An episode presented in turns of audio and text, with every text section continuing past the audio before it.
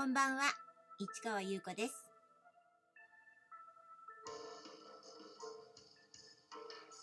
1月21日金曜日、詩人はささやく374回目をお送りいたします。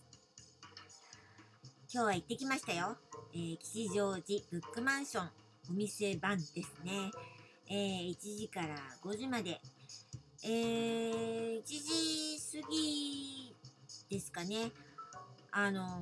いろんな方いらっしゃって、えー、オーナーの方もいらっしゃってお話ししたんですけど、最後4時から5時まではちょっと誰もいらっしゃらなくて静かだったんですけど、それ前まではね、結構棚主さんもいらっしゃったりとかしてね、ちょっと賑やかだったですね。まあ、私も今日は、えー、知の新書、真ん中のテーブルに並べました。それから、あの、ボム書店の方は、えー、カウンターのね、左側、えー、入ってくると右側になるんですね。そちらに並べました。で、棚の中、えー、本棚44番なんですけど、その箱の中に、今日は最後、えー、スクエアの、えー、写真刺繍と、あと、やはりスクエアの、あの、ブラッサムフェルドっていうね、あの、朗読をやった作品の活字ですね。あの何編か朗読したんですけど、その、えー、テキストの、えー、本を置いてきました。今までちょっと置かなかったんですけど、ちょっと隙間があるし、ちょっと変えてこようかなと思ったんでそれで、去年は12月に、ボン書店の幻をね、純駆動書店、吉祥寺店さんの方にね、えー、選書で並べていただいたので、ちょっと、ボム書店の棚は、えー、それをちょっとやめてたんですけど、一冊手元にあるので、それをちょっと今また置いています。あの、よかったらね、あの、興味ある方ちょっと見ていただけたらと思います。で、知の新書ね、えー、今月確か2冊、あの、新しい本が出るんですけど、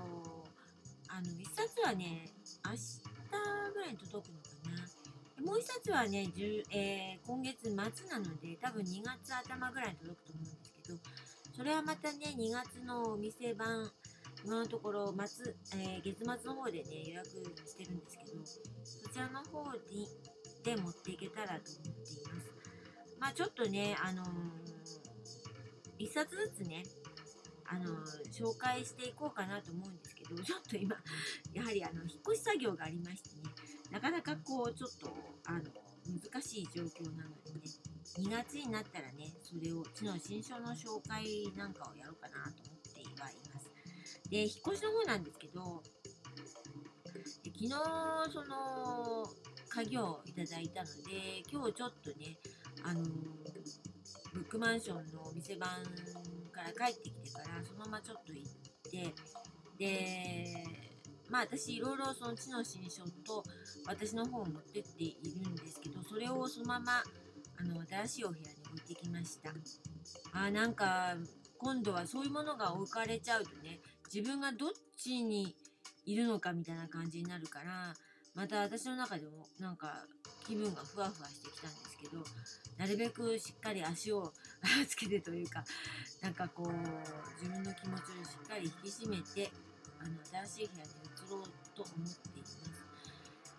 まあ、いろいろあって、こんな風になっちゃったけど、新しい展開なのかなって思いますね。で自分のバッグの中に自分の本と知の新書がどっさり入ってるっていうのも初めてのことだしなかなかねこう何て言うのかな自分の中でこう思い描いてたことと違う風になるなっていく状況が結局のところ自分にとっていい方向に向かっているのかななんていう気がするんです。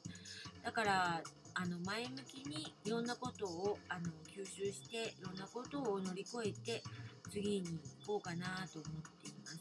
今年まだ始まったばかりだし何にも見えないけどうーんまあ世の中もね今なんかまたちょっとね変な雰囲気になってきてるんですけどもうあの多くの方がというかもうずっと2年間も経験してきたから大体のことは予測できるし行動もどこまでやればいいのかとかも分かってくるから変に怯えたりとかねなんか考え込んだりとかしないんだとは思いますけどね。あの私ももう結局ずっとこのまま同じような生活を送ってるのでね特にどうこうあの変えることはないのでこのまままたあの自分の小さなイベントはやっていくつもりです。えー、春には、まあ、朗読をあの展示とともにやれるかどうかわからないんですけどやりたいなと。展示とやる展示と朗読をやるとしたらハウス・オブ・ディっていう形になるし朗読だけだったらちょっとまた違う形？去年だったらバースデーイブっていうタイトルでねやったんでまた違う形にしようかなと思っています。まあこの間もねちょっとね面白い企画考えたんですよ。いやこれ今年やるしかないなっていう企画なんです。何かっていうのはちょっとねあの一応その形が見えてきたらお話ししますけど多分ここで言うのが一番早いと思うんですまあ今年やれることを今年やるっていうのが一番いいと思っててまああの先延ばしにするのも良くないし今やるやりたくてやるべきだなと思うことは今やろうかなと思っているので、